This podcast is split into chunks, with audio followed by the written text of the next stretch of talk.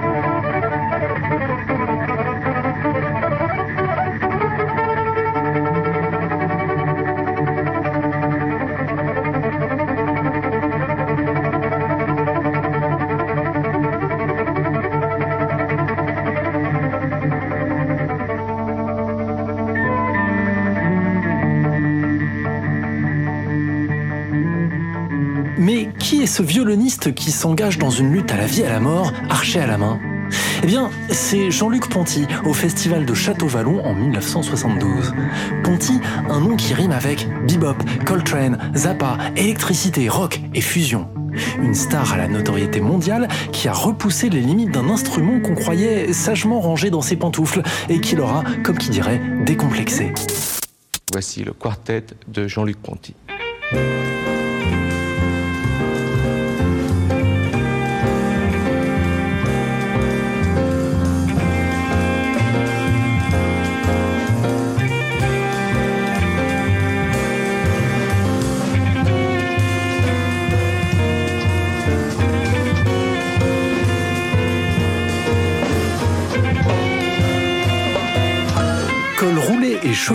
Ce presque trentenaire qui se la joue John Coltrane sous l'œil des caméras de Jean-Louis Ginibre s'appelle Jean-Luc Ponty.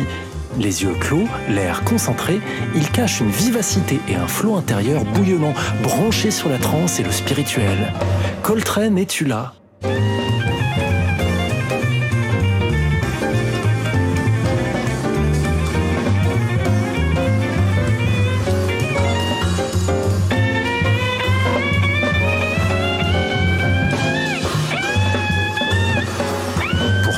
Jean-Luc Ponty aurait pu prendre une toute autre direction.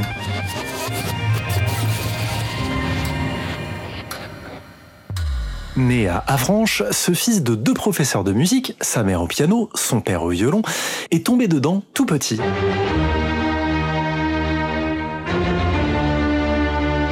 À 14 ans, il abandonne l'école pour se consacrer 6 heures par jour au violon, mais aussi au piano et à la clarinette. Élève au Conservatoire national supérieur de musique de Paris, il envisage de devenir concertiste classique. Jusqu'au jour où le jazz va se mettre sur son chemin. C'est un élève de l'école Supélec qui vient le trouver car il cherche un clarinettiste de jazz pour une fête. Je n'y connaissais rien, raconte Jean-Luc Ponty, mais j'avais beaucoup d'oreilles et voilà comment tout a commencé. Nous sommes à la fin des années 50, Kenny Clark, Bud Powell et John Coltrane jouent à Paris. Alors, malgré son premier prix de violon et deux ans dans l'orchestre L'amoureux, c'est trop tard. Le verre est dans le fruit, ou plutôt, le jazz est au bout de l'archet.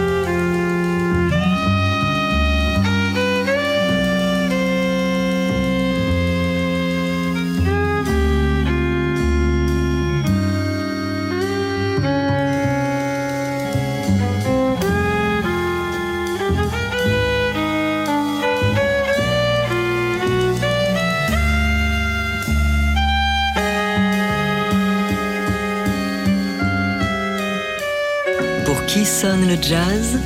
David Copéran sur TSF Jazz. Aujourd'hui, Jean-Luc Ponty à cordes ouvertes, première partie.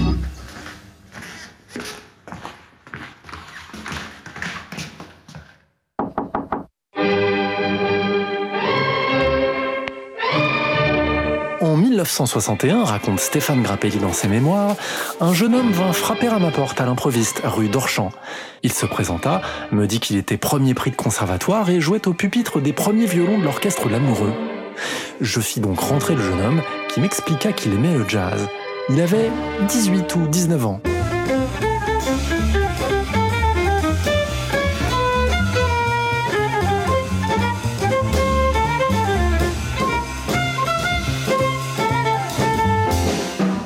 Car la musique en queue de pie, ça va 5 minutes.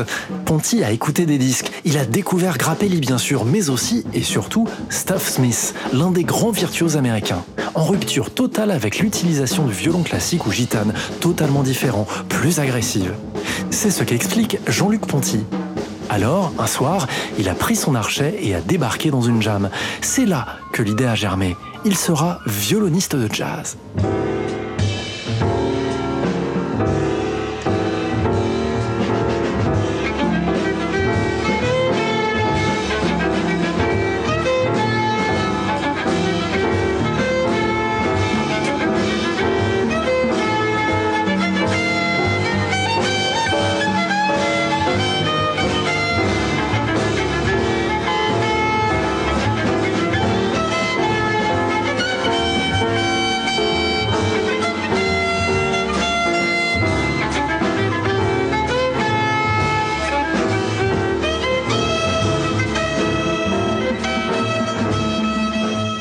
Première fois qu'on entend Jean-Luc Ponty sur disque, c'est Œil Vision, un titre curieux pour un disque culte et un peu perché, signé Jeff Gilson et Jean-Louis Chotan.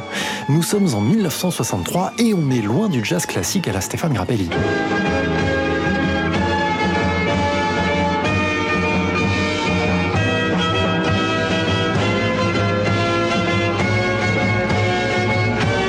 Oui, car il faut tout de suite dissiper un malentendu.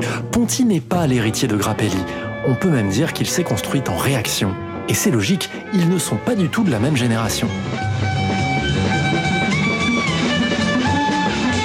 Et pour mieux le comprendre, ouvrons cette interview du journal Libération. Dans les années 50-60, explique Jean-Luc Ponty, j'ai eu la chance de voir les grands innovateurs sur scène, Miles, Monk, Coltrane. Ils étaient impressionnants parce qu'ils créaient leur propre son et leur manière de jouer, de s'exprimer. C'était ça l'exemple à suivre.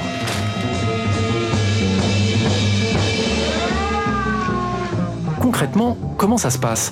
Eh bien, par exemple, Jean-Luc Ponty abandonne tout effet de joliesse, le vibrato notamment, qui ne convient pas du tout au jazz moderne. Lorsqu'il brosse son portrait dans Jazz Magazine, Alain Gerbert note que Ponty n'a pas peur d'être frustre, provoquant, virulent, agressif, voire tout à fait iconoclaste.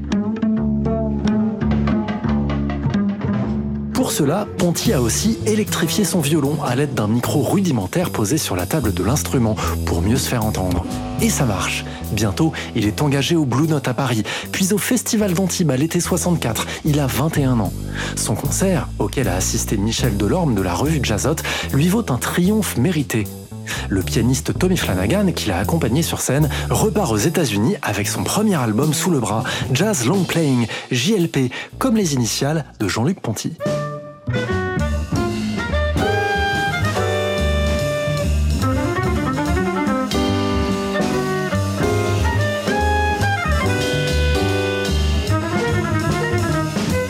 Enregistré en 1963 à Paris avec Eddie Lewis, Gilbert Rover et Daniel Humer, Jazz Long Playing est l'instantané d'un jeune musicien qui a trouvé sa voix.